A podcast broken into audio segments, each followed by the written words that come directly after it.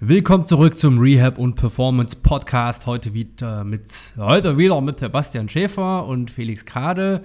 Wenn man sich direkt im Intro verspricht, sehr sympathisch, würde ich sagen. Mach, mach das bitte nochmal genau in diesem Dialekt. Willkommen zurück zum Rehab und Performance Podcast. Heute reden wir über ein schwerwiegendes Thema. Ey, kein, kein Wunder, warum keiner die DDR ernst genommen hat, ehrlich. Ich bin Erich Honecker und die Mauer, die bleibt stehen. Ja. Keiner hat die Absicht, eine Mauer zu bauen. Sensationell. Äh, du machst es aber auch echt gut.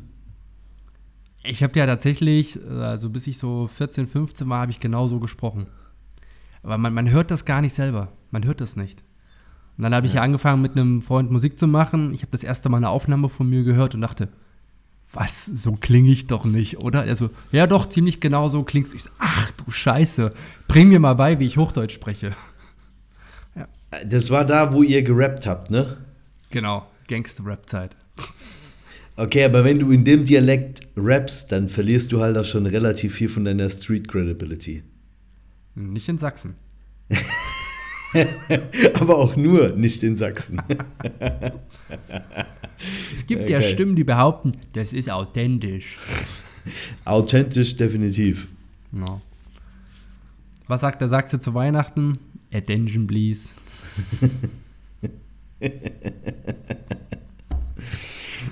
der der ah. dauert ein bisschen, du musst kurz drüber nachdenken, ja? Ja, der, der braucht ein bisschen. Okay, vielleicht, der eine oder andere hat es vielleicht schon gehört, ich bin noch etwas verschnupft. Ich war die letzten Tage krank. Also, falls ich irgendwie während des Podcasts mal husten muss, äh, es möge mir verziehen sein. So, Sebastian, wie geht's dir heute? Mir geht's, äh, mir geht's sehr gut. Danke. Ja, du kommst ja auch gerade von der Massage. Ja, das stimmt. ja, naja, schön äh, heute, ähm, heute bei Massage gewesen. Bisschen äh, Entspannung. Und jetzt Podcast, dann kurz äh, mit dem Hund raus und dann nochmal kurz ein Podcast. Ja. Podcast Day, nice. Ja, aber nur, nur kurz heute. Also es ist heute nur ein kurzer, der zweite Podcast wirklich nur kurz. Äh, da war ich bei einem Podcast eingeladen und die machen mhm. jetzt irgendwie nochmal so eine Best-of-Folge, wo jeder dann so fünf bis zehn Minuten bekommt. Ähm, ja. Mhm. Und dann nochmal zu einem bestimmten Thema dann nochmal ein bisschen äh, was erzählen kann, was sagen kann, seine Meinung dann nochmal ein bisschen vortragen kann. Und dann wird das praktisch nachher alles so zusammengeschnitten. Ach cool, geile Idee. Ja, ja, die Idee fand ich auch cool, ähm, weil es einfach so ein bisschen kurzweiliger ist und weil du halt dann in einer Folge halt verschiedene Leute hörst und äh, so verschiedene Meinungen zu äh, Themen. Also ich weiß auch noch gar nicht, worum es geht. Das ist ein bisschen Überraschung, also mal sehen. Boah, ich liebe sowas, wenn man überhaupt keine Ahnung hat, was kommen wird. Ist auch immer, wenn ich zu anderen Podcasts eingeladen werde, fragen die Leute immer, ja, willst du vorher eine, eine Fragenliste, eine Inhaltsliste, worum es gehen soll? Und ich sage immer, nein, das ist, bereitet man sich so drauf vor und überlegt sich seine Antworten. Dann wird es auch irgendwie so unsympathisch, beziehungsweise unauthentisch. Und ich mag es lieber so eiskalt. Einfach ins Wasser und drauf los. Finde ich persönlich immer am spannendsten. Ja, definitiv. Also ich habe schon so ein, zwei Ideen, über was er mich fragen könnte. Aber mal, ja, wir haben im, im Podcast damals äh, halt so ein bisschen über Unternehmen, also wie gründe ich ja. ein Unternehmen, äh, aber auch gerade so, ähm, wir hatten einen, einen, kurzen Exkurs, da, ich, da bin ich dann jedes Mal so ein bisschen, ah, ah, da, da werde ich jedes Mal ein bisschen gereizt äh, zum Thema Selfmade. Ah. Weil ja jeder immer erzählt, er ist Selfmade und ich sage immer, das ist voll ja, ist einfach völliger Bullshit. Keiner ist self-made. Du bist immer im Endeffekt ein Produkt aus dem, was du da gelernt hast, egal ob das jetzt von Mentoren ja. ist, von Seminaren, aus Büchern, aber das ist ja nicht self-made. Also ne, du hast dir das ja nicht selbst ausgedacht, sondern du bist irgendwo hingegangen und hast von anderen Leuten gelernt. Und dieses ganze, dieses ganze Self-Made und so heroisch sich da immer darstellen und ja, vom Bordstein bis zur Skyline, das ist immer so, erzähl doch die Wahrheit. Also keiner ist self-made, mhm. sondern du bist vielleicht gut im Lernen, du bist gut im, im, Selekt, also im Selektieren von Informationen, du bist fleißig und so weiter. Du strebst nach, nach so einem Ziel, aber dieses ganze Self-Made-Gelaber, da könnte ich jedes Mal richtig abkotzen. Ja, und da haben, wir uns, da haben wir uns im Podcast dann drüber unterhalten. Und mal sehen, also irgendwie, ich glaube, so irgendwas aus diesem Themenbereich wird heute nochmal kommen. Sehr spannendes Thema. Also ich glaube auch, also es gibt schon wenige Ausnahmetalente, die es wirklich komplett alleine schaffen. Das sind aber wirklich die wenigsten. Ja. Und äh, ich habe es am Anfang auch sehr, sehr viel komplett allein probiert. Äh, habe ich früher immer so als der einsame Wolf gesehen. Und aber es dauert sehr, sehr lange, bis es dann mal losgeht. Und bei mir ging das so mit Corona erst so richtig los, mein Online-Business.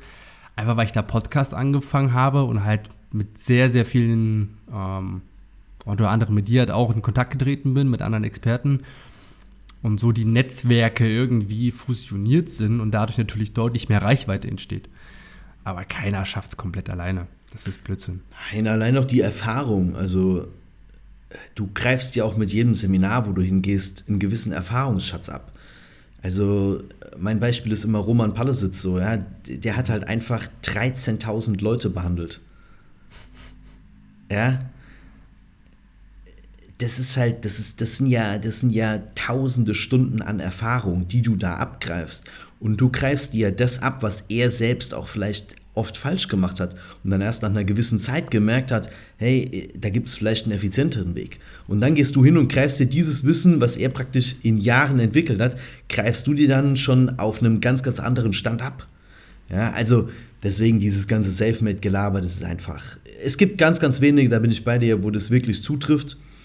Aber bei den allermeisten ist es halt einfach so, so ein Teil der Sales-Story, um es halt irgendwie so ein bisschen ja, heroischer nach außen darzustellen. Aber in Wirklichkeit ist es Bullshit. Ja, ja generell solche, solche Hero-Journeys, die irgendwelche Leute im Internet verbreiten, ähm, die sind nie 100% genauso, wie sie dort geschrieben sind. Never. Also ich kenne das ja von mir selber auch. So die, die groben Eckpunkte in meinen Stories, die, die stimmen schon so, die ich auf meiner Seite habe aber da ist mal hier ein Zeit, Zeitabschnitt irgendwie gekürzt oder da wird da mal noch eine kleine Info weggelassen. Ähm, also es wird dann halt schon so geschrieben, dass es halt auch zum Zweck passt. Jetzt verrate ich so meine eigene Methode. Aber das gehört irgendwo ein Stück weit dazu. Ich versuche es schon immer sehr authentisch zu halten, aber wenn es halt einfach nicht zur Story passt, dann fliegen halt einfach Punkte auch raus. Und das muss man halt auch so sehen, dass es halt Marketing ist. Wie Leute sich präsentieren, das ist halt Marketing. Und keiner stellt sich hin und äh, sagt irgendwie, boah, ich habe es hier 20 Mal verkackt bei Rückenschmerzen, bevor ich es einmal richtig hinbekommen habe. Macht keiner. Und genauso wird kein Unternehmer, der irgendwie versucht, also häufig findet man halt solche Selfmade-Stories bei irgendwelchen äh, Unternehmercoaches, die sich hinstellen und sagen, ah, ich habe hier so und so viele Unternehmen mit so und so viel Umsatz aufgebaut und und keiner würde sich hinstellen und sagen, ich habe irgendwie erst mal 20 Jahre probiert und keine Ahnung, die ersten zehn Unternehmen sind komplett gefloppt. Die Ideen waren komplett scheiße. Und jetzt bringe ich anderen Leuten bei, äh, als Unternehmer, wie man ein Unternehmen aufbaut und irgendwie funktioniert das. Das ist halt immer so. Oh. Ja. Ich weiß, warum die Leute das machen, einfach weil es halt zur Story gehört, das ein bisschen zu trimmen und äh, auch spannend zu erzählen. Aber lass dir da gesagt sein, das ist nie die Realität. Was, das ist ein, da hatte ich eine geile Frage jetzt an dich. Mhm. Was ist der beste unternehmerische Tipp, den du jemals bekommen hast? Also jetzt nicht nur, nicht nur für Selbstständige oder, ja, sondern generell einfach so, so ein Tipp, den du jetzt irgendwann mal bekommen hast in einem Seminar, in einem Coaching von Kollegen, Freunden, wo du sagst so, okay, der hat mich, der hat mich deutlich weitergebracht. Oder da denkst du öfters drüber nach und ähm, Gibt's da was? Ich kann da immer wieder nur auf das Thema Nische zurückkommen. Mhm. Ah, das ist, also wenn ich mich jetzt wirklich entscheiden muss, ich, mir sind gerade so ein paar Gedanken im Kopf, die alle relativ wichtig sind, aber so der wichtigste Punkt, finde ich, ist immer das Thema Nische und dass die allermeisten sich viel zu breit aufstellen. Mhm. Ähm, den Fehler habe ich persönlich auch gemacht. Ich habe am Anfang, ich biete Personal Training an. Das hat vor 15 Jahren noch sehr, sehr gut funktioniert, weil es nicht viele Personal Trainer gab. Aber jetzt so mit dem Aufschwung von Online-Trainer-Akademie und wie sie nicht alle heißen, also an jeder Ecke wird dir irgendwie eine Trainerlizenz hinterhergeworfen. Und es gibt Trainer wie Sand am Meer. Und, ähm, aber wenn du halt auf einer Party gehst und sagst, hey, ich bin Personal Trainer, das ist für viele so, okay, cool. Mhm. Ähm, und jetzt stellt man sich mal vor, man geht auf eine Party und erhält sich so ein bisschen mit Leuten. Der eine sagt, boah, ich mache hier mache CrossFit und immer, ach, keine Ahnung, zurzeit geht es nicht, Schulter tut mir weh. Und da kommt jetzt der Sebastian auf die Party, kommt dazu zum Gespräch dazu und sagt, hey, ich bin, äh, ich helfe CrossFittern bei Schulterschmerzen. Geil. Verkauft sich. Ich habe halt, eine, hab halt eine Lösung für ein sehr spezifisches Problem.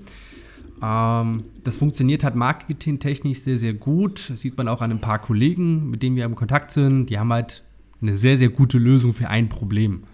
Ja. Ähm, hat aber halt auch dem Problem, dass das, das Problem, dass das Fachidioten sind. Die können halt über den Tellerrand häufig nicht hinausgucken. Die haben keine Ahnung, wenn jetzt einer kommt und der hat auf einmal, pff, Beispiel, keine Tendinopathie, sondern patellofemorale Schmerzen, haben die keine Lösung dafür. Also marketingtechnisch funktioniert es sehr, sehr gut, sich so spitz wie möglich zu positionieren, einfach weil man die Leute sehr, sehr gezielt ansprechen und abholen kann. Ähm, ich persönlich bin aber auch davon überzeugt, dass man trotzdem, auch wenn man marketingtechnisch sich so positioniert, ähm, wenn man jetzt gerade mit Menschen arbeitet, sollte man dennoch ein Generalist sein. Also man sollte von sehr, sehr vielen Themen schon mal zumindest was gehört haben, so ein grobes Verständnis haben. Ich muss jetzt nicht der Beste drin sein.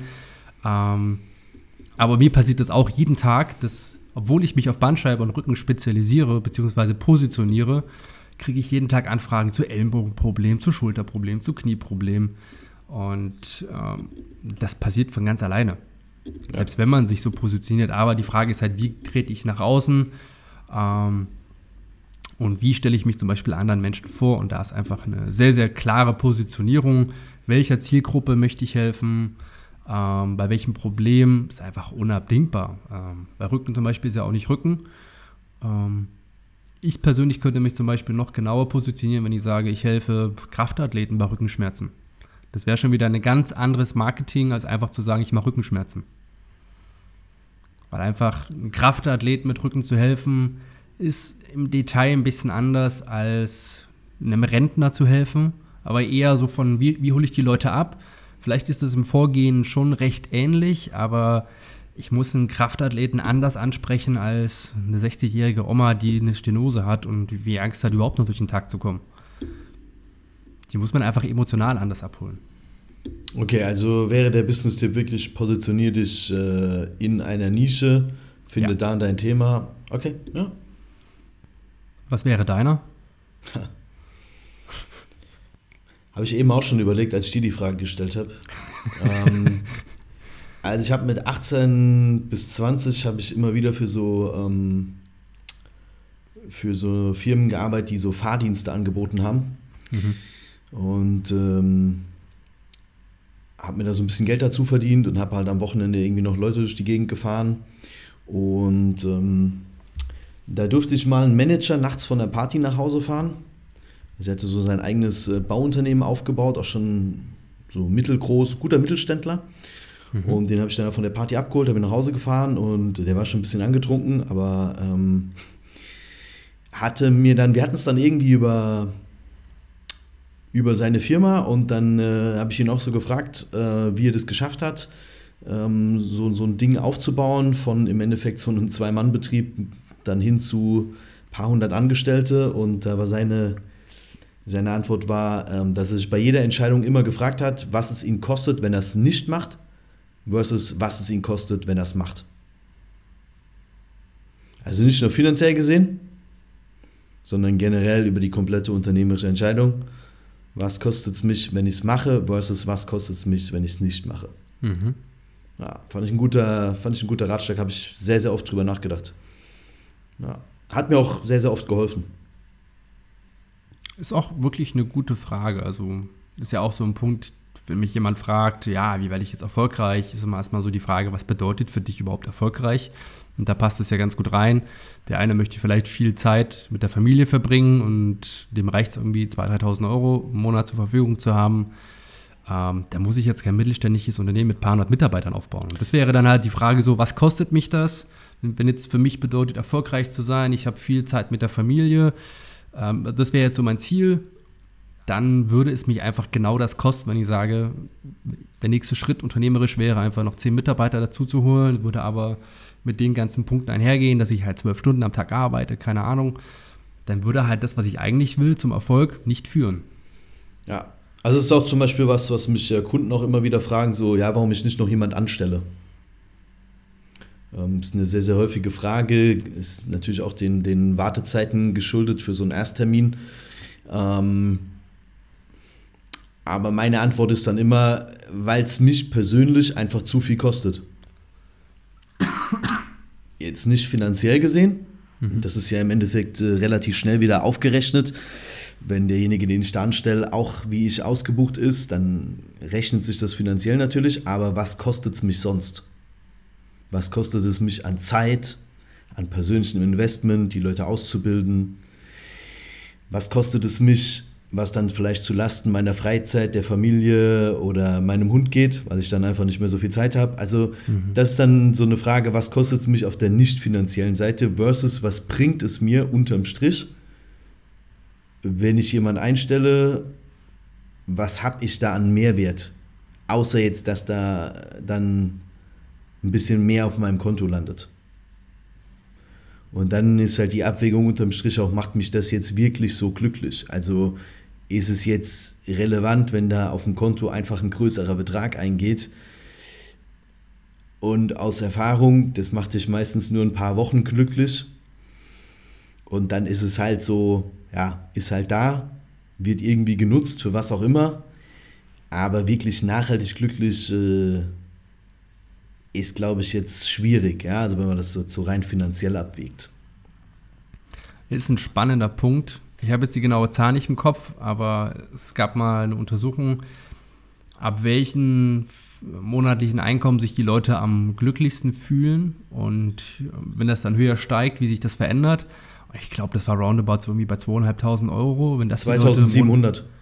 2700, wenn das die Leute zur Verfügung haben, sind sie relativ safe und danach steigt das äh, subjektive Wohlbefinden gar nicht mehr so weit an.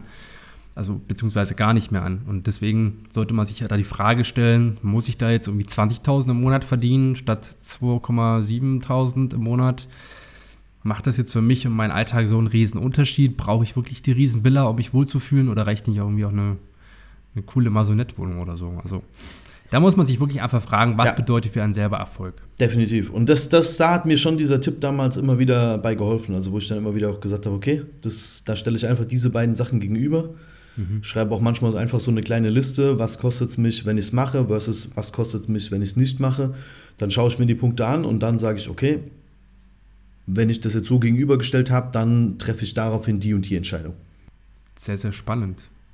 Jetzt haben wir schon wieder 20 Minuten über ein Thema gesprochen, was wir eigentlich gar nicht vorhatten. Hättest du es jetzt, hättest du es jetzt nicht verraten, hätte man fast denken können, dass es so geplant gewesen wäre. Ey, Real Talk. Ich finde es auch einfach spannend, äh, wenn sich Themen so organisch ergeben. Wie am Anfang gesagt, es ist nichts vorbereitet, es passiert einfach. Doch, wir haben was vorbereitet. Wir haben tatsächlich ein Thema vorbereitet, auch einfach, weil es immer wieder gefragt wurde. Ähm, ich habe da gestern in der Story auf Instagram ein bisschen was gemacht, einen Beitrag auch noch mit Übungen gemacht und der geht halt ab durch die Decke. Ähm, auch bei den Seminaren stellen wir da immer wieder fest, dass da Unsicherheit bei dem Thema herrscht, auch was so von Therapeuten und Ärztenseite kommt. Wie gehe ich an das Thema heran? Jetzt habe ich die Einleitung sehr lange aufgebaut und zwar ist es das Thema ausstrahlende Beschwerden. Es ist ein Thema, das boah, ich habe mir da die Woche da einen Artikel für geschrieben und ich mache mir da immer mal den Spaß zu googeln, wenn man so typische Keywords dann eingibt bei Google, was da so für Lösungen kommen. Und äh, ich sag dir, Sebastian, es ist wirklich Katastrophe.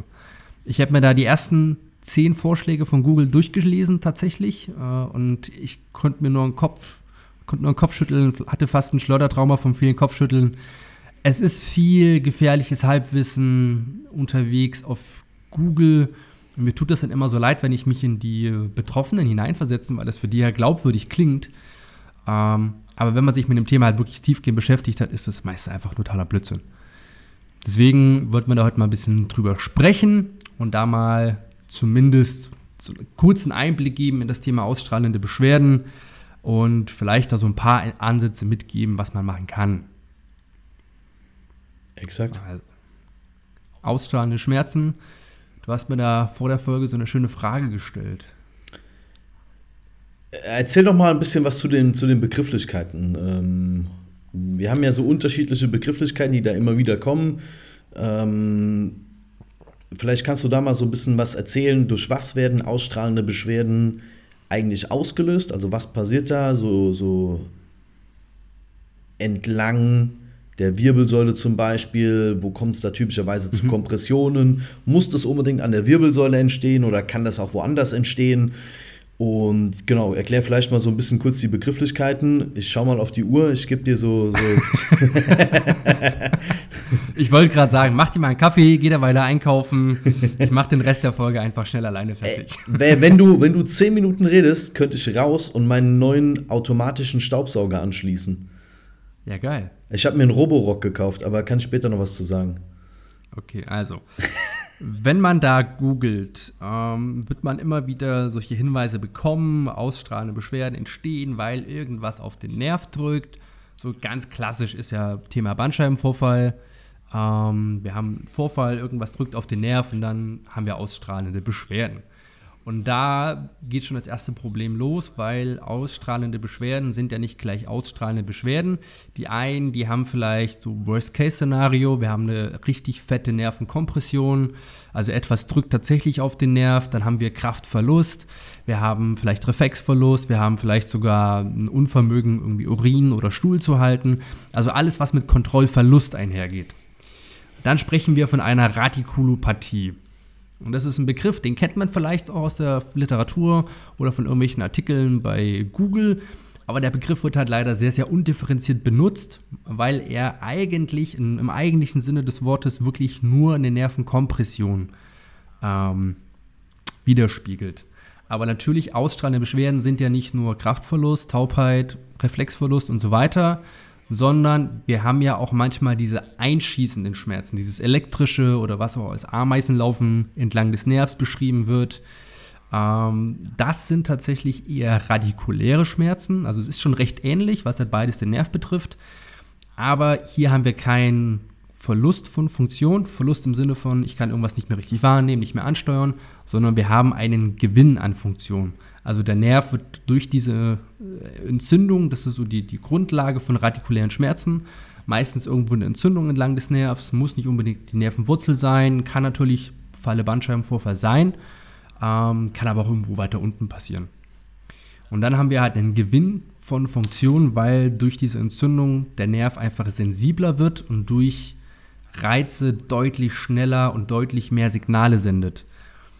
Kann man sich auch so vorstellen, wenn das schon sehr, sehr weit fortgeschritten ist. Wir haben ja um diesen Nerv herum so eine Myelinschicht, so eine Fettschicht, die zur Isolation da ist. Kann man sich so vorstellen wie ein Stromkabel und wir haben so eine Isolierschicht draußen dran, damit das, der Strom halt besser übertragen werden kann. Funktioniert beim Nerv letztlich ganz ähnlich. Und durch so eine Entzündung, wenn die recht lange besteht, kann es halt sein, dass sich diese Myelinschicht abbaut. Und gerade dann da, wo das Stück fehlt, ähm, können auch einfach manchmal super spontan äh, Aktionspotenziale freigesetzt werden. Das ist dann das, wenn die Leute so auf einmal einfach so aus dem Nichts so einen einschießenden Schmerz auf einmal haben und dann ist es auch gleich wieder weg.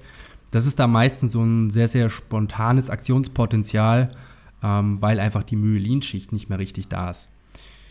Und diese beiden Begriffe, die werden meistens einfach synonym verwendet, ähm, ganz undifferenziert, aber das hat natürlich auch ein paar Implikationen für die Reha und an der Stelle erzähle ich super gerne eine Studie aus den 50ern.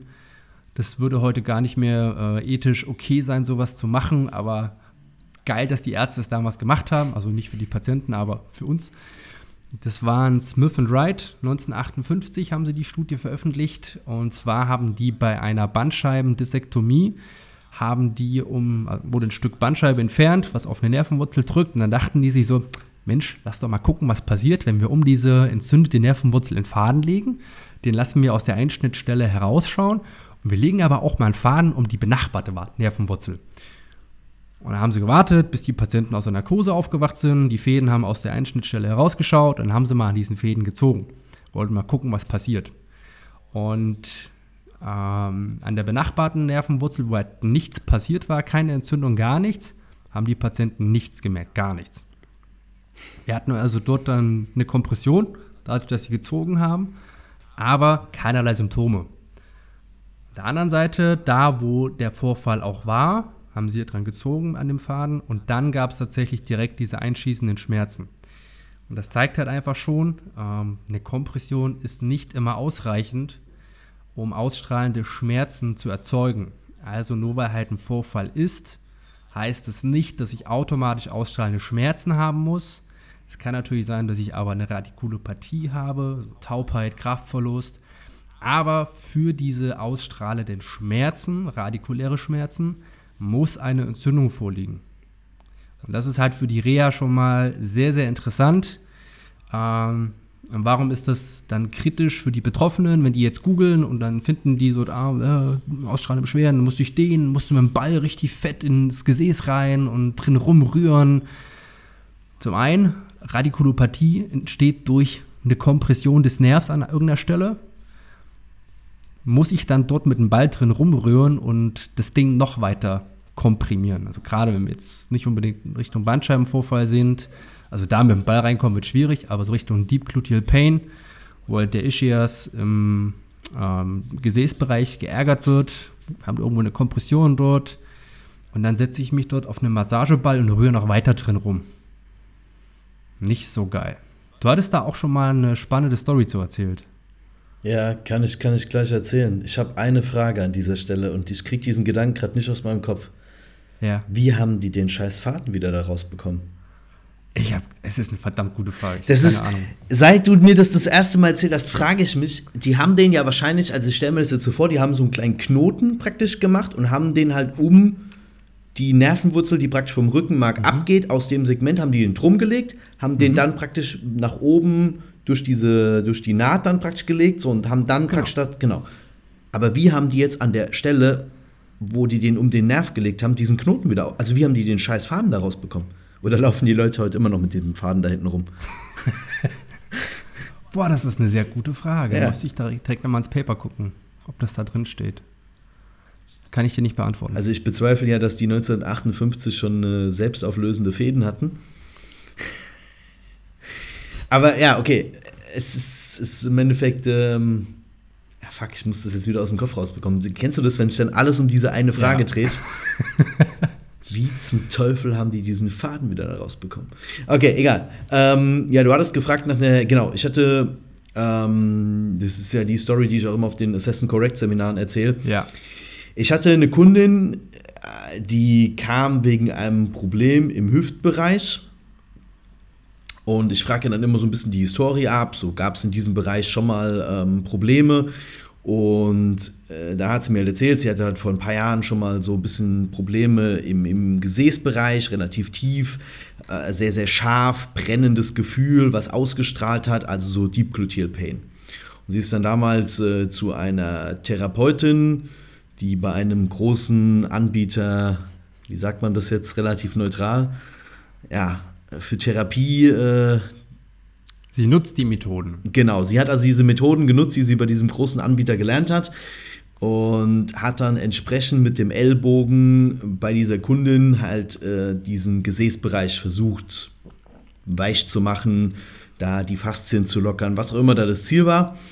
Und äh, die Kundin ist also raus, da ging es ihr noch relativ gut, ist dann nach Hause, war dann sehr, sehr müde, war so ein bisschen schwindelig und hat sich dann erstmal hingelegt, ist aufgestanden, hat halt Kopfschmerzen, äh, aufgestanden, direkt Schwindel eingesetzt und ist dann so weit gegangen, dass also ihr Mann nachts äh, dann irgendwann den Rettungswagen gerufen hat und sie haben sie dann ins Krankenhaus bringen lassen.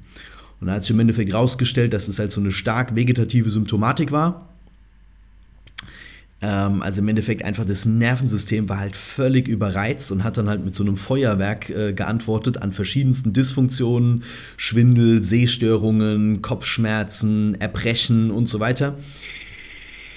Und es war 2017, 2018 und 2021, also letztes Jahr, hatte ich nochmal eine Kundin, die hat mir so eine ähnliche Geschichte erzählt. Ja? Und ähm, da muss ich jetzt dazu erzählen, zu diesem Zeitpunkt wusste ich noch nicht diese komplette Geschichte von der ersten Kundin. Ich wusste nur, ich habe sowas schon mal gehört, habe dann in meinen Unterlagen geguckt Und es war halt exakt dieselbe Story, nur dass sie nicht vom Rettungswagen abgeholt wurde, sondern ihr Mann hat sie noch ins Krankenhaus gefahren. Aber also ähnlich wie bei der anderen Kundin, mhm. genau das gleiche Thema, genau die gleichen Symptome. Und danach habe ich dann diese erste Kundin nochmal angeschrieben ähm, und sie hat mir dann halt nochmal den kompletten Ablauf geschildert und zwar halt wirklich exakt identisch. Und die haben halt einfach beide so, so ein Deep Gluteal Pain gehabt, also so ähm, ja, eine Ischias-Reizung im Gesäßbereich. Und äh, die Therapeuten, Therapeutinnen haben dann halt da einfach mit dem Ellenbogen diesen Bereich dann nochmal so stark stimuliert, dass die halt dann einfach diese Überreaktion des Nervensystems bekommen haben. Also es ist schon krass, wenn man sich das mal überlegt, äh, wirklich in die Notaufnahme mit Schwindel, Erbrechen, Übelkeit, Gleichgewichtsstörungen. Ähm, die eine Kunde wurde dann morgens wieder entlassen, die andere war wirklich, ich glaube, über einen Tag war die im Endeffekt stationär dort, weil die ihr dann Infusionen gelegt haben und so weiter. Also das ist halt schon abgefahren. Und warum? Weil im Endeffekt kein ordentliches Assessment gemacht wurde und weil keine Kenntnis über orthopädische Erkrankungen da war. Da wurde halt einfach das automatisch von einem funktionellen Problem ausgegangen, was auch immer dieses funktionelle Problem äh, gewesen sein soll. Aber da war einfach zu wenig Kenntnis der Materie da und äh, das ist halt zweimal im Endeffekt genauso passiert. Die, und diese beiden Kunden dann bei mir landen, das ist schon, ist schon abgefahren. Die kamen beide dann wegen anderen Beschwerden, lustigerweise. Also dieses Deep Gluteal Pain Syndrome war da schon Geschichte. Die hatten aber beide im Endeffekt andere Hüftpathologien weil das Ursprungsthema einfach nicht geklärt war. Die waren halt beide super instabil im Hüftbereich. Und das hat halt zuerst dieses Deep Gluteal Pain ausgelöst und dann halt, als sie bei mir waren, später halt andere Probleme, andere Schmerzen mhm. verursacht. Also, aber die Ursache war im Endeffekt immer die gleiche, ja. Aber, ja.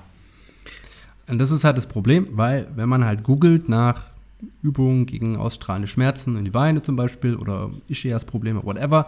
Du findest fast immer diese typische Übung, du sitzt auf einer Faszienrolle oder auf einem Faszienball und haust dir dieses Ding richtig tief in den Arsch rein. Das ist halt scheiße, weil das reizt halt dieses, dieses Problem unnötig. Das fühlt sich halt für fünf Minuten ganz geil an für den Moment, aber im Nachgang, pff, ey, wie viele Kunden ich schon hatte, die deswegen ihrer Probleme nicht losgeworden sind. Und was findet man halt noch häufig? So diese typischen Dehnungen den hinteren Oberschenkel, fürs Gesäß. Und das ist aber letztlich das gleiche in Grün. Ähm, muss man halt auch verstehen. Ähm, nehmen wir zum Beispiel den, den LASIK-Test. Das ist halt ein Test, um zu schauen, wie irritabel ist der Ischiasnerv. Also man nimmt das Bein gestreckt, hebt es halt an, Patient ist in Rückenlage und man sagt so zwischen 30 und 70 Grad Hüftbeugung, wenn dann ausstrahlende Probleme auftreten, haben wir ein Ischias-Problem. So, also der Nerv reagiert letztlich sensibel auf Dehnung. Was machen die Leute jetzt? Die nehmen dieses Ding und hämmern da richtig fett drauf rein. Ich kann dir nicht sagen, wie viele Kunden ich hatte, die angeblich piriformes Syndrom hatten oder keine Ahnung, schieß mich tot. Und was machen die immer diese, diese Taube und richtig schön rein und dann ganz lange halten, bis, das, bis die Symptome nachlassen und dann fühlt sich das ganz gut an. Aber oh, das ist ein klinischer Test der davor da ist, zu gucken, wie irritiert dieser Nerv ist. Und dann sagt man, ja, der ist irritierbar, deswegen, äh, klar, Bein geht nicht so weit hoch. Ich, ich, ich, kann mich gar nicht richtig artikulieren, so sehr regt mich das auf. Also soll ich, du sollst nochmal zusammenfassen. Ich gucke halt, guck halt, wie dehnfähig ist der Nerv und ob er irritierbar ist. Und dann ist die Lösung, ja geil, der reagiert zwar empfindlich auf Dehnung, aber lass ihn doch mal dehnen. Das wird das Problem schon lösen. Aber ich glaube, auch da ist halt, äh, der Ursprung ist halt äh, bei ganz, ganz, ganz vielen Anbietern einfach die Unkenntnis über orthopädische Erkrankungen. Ja. ja? Ähm, ich glaube, da muss man einfach so, so, so auch die Therapie so ein bisschen aufsplitten. Es gibt ja einfach Therapierichtungen, wie jetzt bei mir heute Morgen, ich, ich gehe zur Massage. So, ist mhm. ja genau genommen auch eine Therapie, ja, ähm, aber eine unspezifische Therapie. So, und ich kann jetzt auch nicht von dieser Frau natürlich erwarten, dass die jetzt Kenntnisse über orthopädische Erkrankungen hat. Ja. ja. So, das heißt aber auch, dass sie halt in ihrem Bereich sehr gut arbeiten kann, aber dass sie eventuell nicht alles überblickt, was da so an Beschwerden und Schmerzen auftreten kann und was mhm. da eventuell die Ursache ist.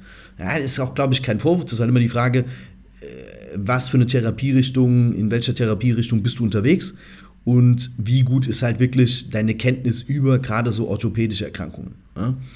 Und ich glaube, da kommt es einfach in vielen Therapierichtungen zu so kleinen Kollisionen. Ja, weil da eher das Augenmerk auf irgendwelche funktionellen Zusammenhänge gelegt wird. Was ja auch, ist ja legit, ja, muss man ja ganz, ganz klar sagen, gibt ja auch viele Probleme, die entstehen aus der Richtung. Aber ähm, man muss halt auch andere Ursachen immer so im Hinterkopf haben. Und mhm. das ist ja auch das, was wir im Endeffekt in den Seminaren immer versuchen zu erklären, was ja unser Assessment-Modell ist. Die Basis sind immer orthopädische Tests, dann kommen Range of Motion und Krafttests und dann kommen die funktionellen Tests. Also ich kann erst funktionell arbeiten, wenn ich das orthopädische ausgeschlossen habe. Und mhm. dazu muss ich natürlich auch den orthopädischen Teil kennen. Ich muss die Symptome kennen. Ich muss ungefähr wissen, wie entsteht das. Ich muss ungefähr wissen, ich fasse es nochmal zusammen, Radikulopathie, Wirbelsäulennah. Wir haben da eine Kompression von der Nervenwurzel, radikuläre Schmerzen, entzündungsbasiert. Das Ganze strahlt dann zum Beispiel jetzt Ischiasnerv entlang des Ischiasnerv aus, bis in den Oberschenkel, bis runter in die Wade oder in den Fußbereich. Und wenn ich das weiß, dann kann ich es natürlich auch adäquat behandeln. Wenn ich nur diese funktionelle Sicht habe, dann, was sagt mir dann meine innere Stimme? Jetzt muss ich mit dem Ellenbogen in den Gluteus reingehen. Richtig tief rein. Und damit wird sich das Problem dann bestimmt erledigen. Ja? Und das ist halt, glaube ich, einfach so dieses, dieses Thema. Ich würde den Leuten auch gar keinen Vorwurf machen. Ich glaube auch, äh, das sage ich auch den Kunden immer, die dann zu mir kommen und sagen: Hey, ich habe so ein Deep Gluteal Pain oder Piriformis Syndrom, ich habe jetzt gedehnt. Die können es ja nicht besser wissen. Weil die gehen auf Google, die gucken, die gehen auf YouTube, die gucken so, und wenn halt die ersten zehn Videos als Vorschlag ja. im Endeffekt die Lösung Dehnung hilft, präsentieren, ist das ja nicht die Schuld des Kunden, sondern im Endeffekt der Kunde weiß halt einfach nur nicht, wie er diese Informationen, die ihm da präsentiert werden, richtig selektiert. Ja? Und ich glaube, da muss man sich dann schon stärker auf die Therapieanwender richten, weil die aus meiner Sicht, gerade die Physios und so weiter, Osteopathen, die müssen es wissen. Muss es die Thai-Masseurin wissen? Nein. Muss es die Ayurveda-Therapeutin wissen? Nein. Das sind alles eher funktionelle Richtungen. Aber muss es der Physio wissen? Definitiv. Muss es der, Oste ja. muss es der Osteopath wissen? Definitiv. Ähm, muss es der Sporttherapeut wissen, wenn er mit Schmerzpatienten arbeitet? Definitiv. Ja. ja. So, wenn ich mich dafür entscheide, dann muss ich es wissen. Den anderen kannst du keinen Vorwurf machen, die sind in ihrem Bereich. Und ähm, hey, ja, also mein, mein, Ärger geht auch gar nicht jetzt an die Betroffenen. Die, die sind ja letztlich nur Opfer von denen, die die Informationen ähm, erstellen. Und das ärgert mich halt, weil das halt, auch wenn man sich die Seiten einfach mal anschaut, man sieht, das sind meistens die Autoren, die sind keine Fachleute in dem Bereich, sondern sind halt irgendwelche Medizinstudenten, die sich nebenbei ein bisschen was verdienen wollen. Und dann ist halt so ein Artikel schnell zusammengeschustert, aber natürlich fehlt da einfach auch der Hintergrund, sich da mal ausführlich mit diesem Thema zu beschäftigen. Ja. Also sich, sich da erstmal ein Wochenende Zeit zu nehmen, eine Fortbildung zu machen zu dem Thema, kann ich auch nachvollziehen, aber dann habe ich auch, wenn ich mir unsicher bin bei einem Thema, dann verfasse ich dazu keine Artikel. Punkt. Und nur um ein paar Klicks zu generieren, finde ich es find einfach schon fast grob fahrlässig. Dann einfach von irgendwelchen anderen Seiten bei Google was zu kopieren und abzuschreiben, nur damit ich auch einen Artikel dazu habe um besser zu ranken. Das finde ich schwierig. Ähm, und gerade wenn es so offensichtliche, ausstrahlende Sachen sind, so Richtung, ich habe wirklich Taubheit, Kraftverlust, hey, schick die Leute zum Arzt. Wenn die im Zweifelsfall einfach die Leute zum Arzt schicken. Ähm, weil die sind wirklich offensichtlich. Ne? Ich habe halt die Radikulopathie, Kraftverlust, Taubheit oder ich habe halt so ganz typisch ausstrahlende Schmerzen. Schick die Leute weg, schick sie zum Arzt, wenn du nicht sicher bist. Ja.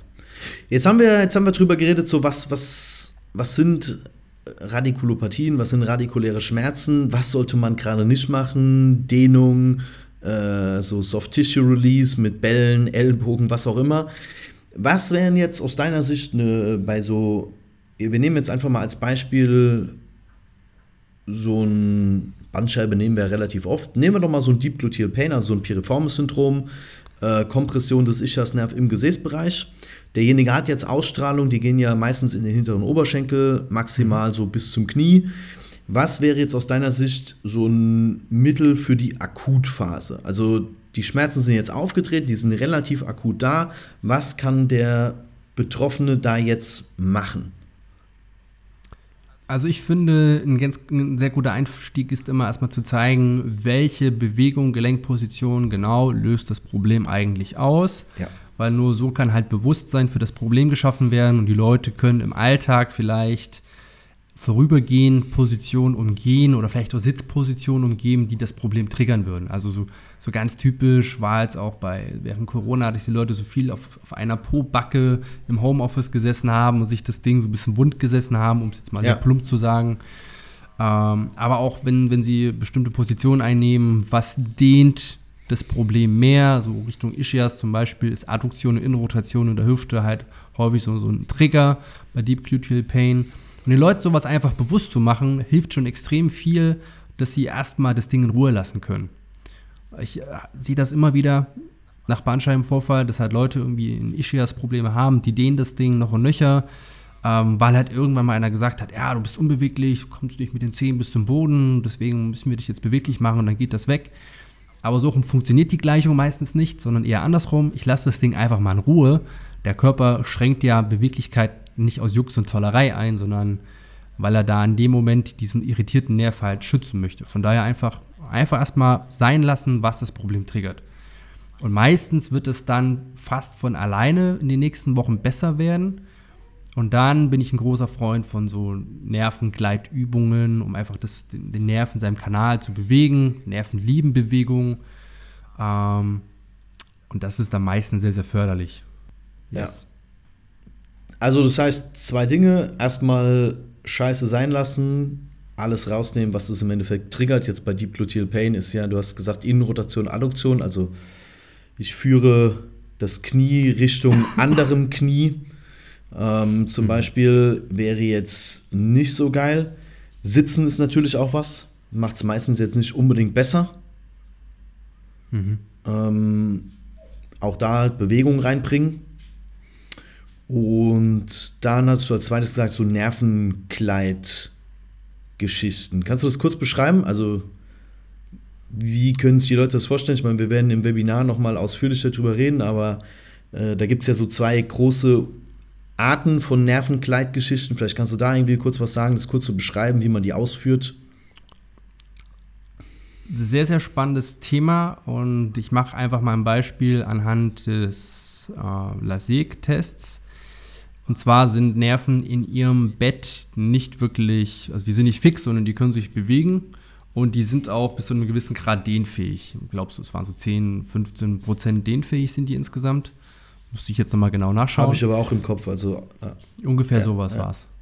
Genau. Und angenommen, ähm, ich würde jetzt auf dem Rücken liegen, ich hebe ein Bein an, dann kann ich den Nerv in seinem Kanal, also der geht vom Fuß 10 bis Richtung äh, Schädelbasis, im Rückenmark einmal komplett durch. Sehr, sehr einfach gesagt. Und wenn ich jetzt das Bein anhebe in Rückenlage und ich ziehe die Zehen Richtung Kopf, würde ich den Nerv insgesamt ein Stück nach unten ziehen in seinem Kanal. Und wenn ich aber dann das Sprunggelenk locker lasse und stattdessen meinen Kopf anhebe aus der Rückenposition, würde ich ihn insgesamt ein Stück nach oben ziehen. Und wenn ich die beiden Bewegungen halt kombiniere, ich ziehe äh, die Zehen ran und gleichzeitig Kopf geht nach hinten, wird er ein Stück in die eine Richtung gezogen und wenn ich dann die Gegenbewegung mache, Zehen werden eher weggeschoben, Kopf kommt nach oben, wird er insgesamt ein Stück nach oben gezogen im Kanal. Und so über diese Bewegung könnte ich ihn halt so ein bisschen hin und her gleiten lassen in seinem Kanal, unabhängig von der umgebenden Struktur. Exakt, und das ist halt auch sehr, sehr, also sehr, sehr interessantes Mittel von der Differentialdiagnostik zum Beispiel. Weil es kann ja sein, dass ähm, ich das Bein anhebe und ich merke so einen starken Zug im Hamstring. Und jetzt bin ich mir nicht sicher, ist das jetzt vom Hamstring oder ist das tatsächlich vom Ischias vielleicht sogar. Ähm, kann manchmal tatsächlich sein. Dann könnte ich über Gelenke, die sehr weit weg sind von dem hinteren Oberschenkel, gucken, werden die Symptome mehr oder weniger, wenn ich halt einfach den, die Dehnfähigkeit des Nerves beeinflusse. Ja. Und so kann man zum Beispiel auch differentialdiagnostisch ein bisschen vorgehen, zu schauen, äh, haben wir da eher ein Problem im Bereich des Muskels oder ein Problem im Bereich des Nervengewebes. Ja, das ist auch gar nicht so irrelevant, weil natürlich beides ein anderes Vorgehen bedarf.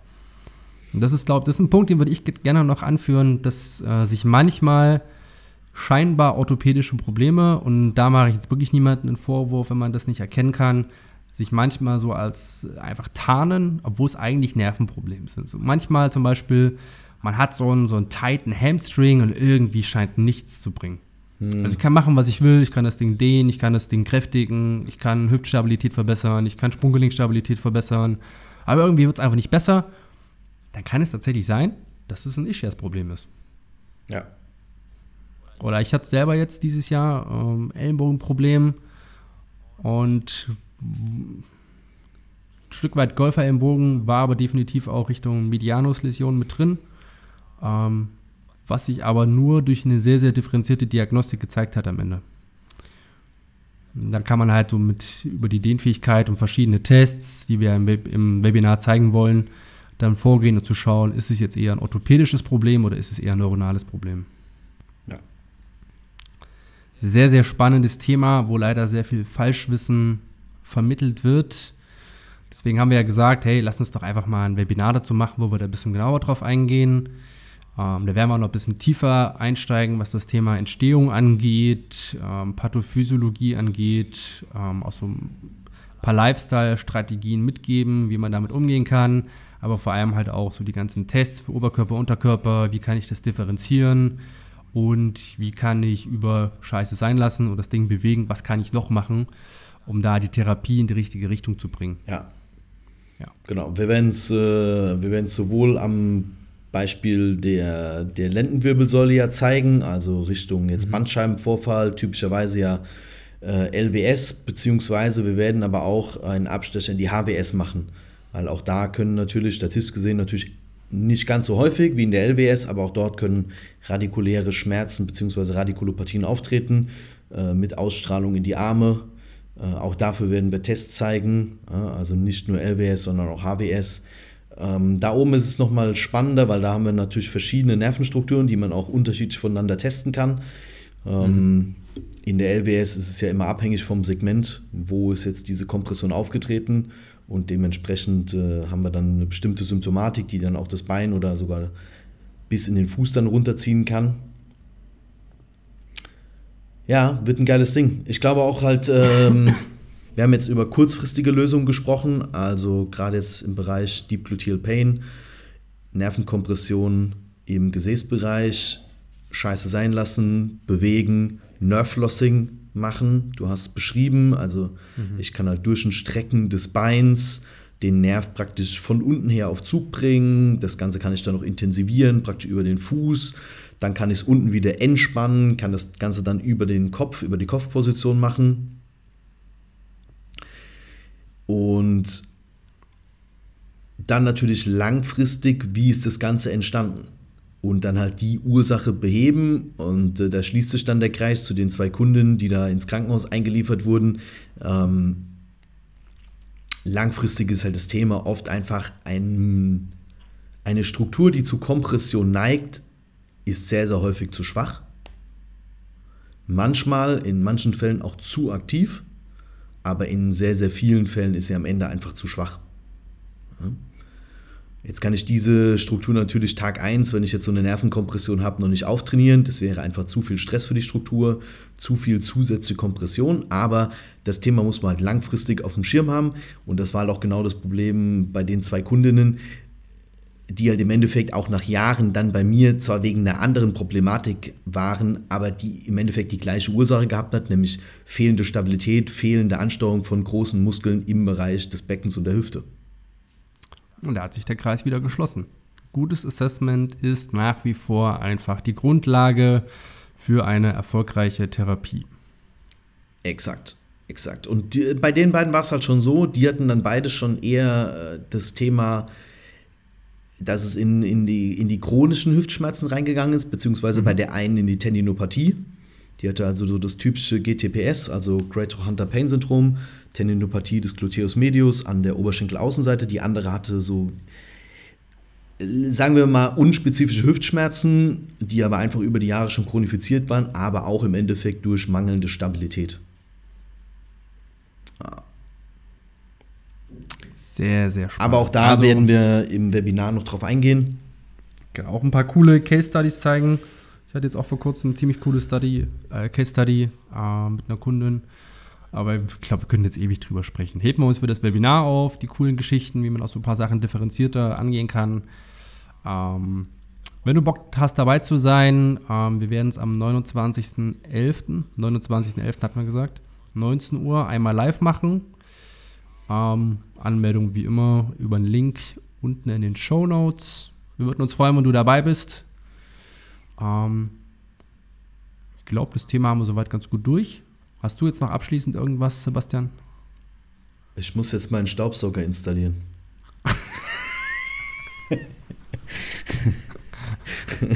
Hast du ja doch einen Mitarbeiter. Ja, das ist mein erster angestellter Mitarbeiter. Die Lohnkosten sind relativ niedrig. Das, das Einstellungsinvestment war ein bisschen höher. Aber äh, ja, mal sehen, wie er, sich, äh, wie er sich so macht im Unternehmen. Also. Nein, ähm, nee, ich glaube, zu dem Thema haben wir wirklich jetzt, äh, einen guten Überblick gegeben.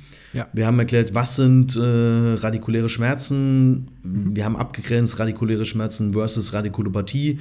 Wir sind ein bisschen auf das Thema Deep Gluteal Pain eingegangen, also dass Ischias-Schmerzen nicht nur unbedingt von der Wirbelsäule kommen müssen, sondern auch in anderen Strukturen entstehen können. Wir haben jetzt viel im Unterkörper Beispiele gemacht. Ein, ein, anderes Beispiel, was wir halt im Webinar dann behandeln werden, sind so typische radikuläre Schmerzen im Bereich der HWS beziehungsweise auch im Bereich der Arme. Ähm, da kann im Endeffekt in der Peripherie genau das gleiche entstehen wie beim Deep Gluteal Pain. Also Entstehungsmechanismus relativ ähnlich. Ähm, wir haben erklärt, was kannst du kurzfristig machen in den ersten Tagen, also wenn es akut ist was ist oft das langfristige Problem, also fehlende Stabilität, die oft einfach oder auch fehlende Ansteuerung, die einfach solche Nervenkompressionen begünstigt. That's it. Wenn es dir gefallen hat, lieber Zuhörer, liebe Zuhörerin, gerne wieder ein Like da lassen. Schreib da mal eine Bewertung bei Apple Podcast. Da freuen wir uns. Ansonsten wünsche ich dir wie immer noch eine schöne Woche und wir hören uns dann in zwei Wochen wieder. Macht's gut. Ciao, ciao, gute Zeit euch.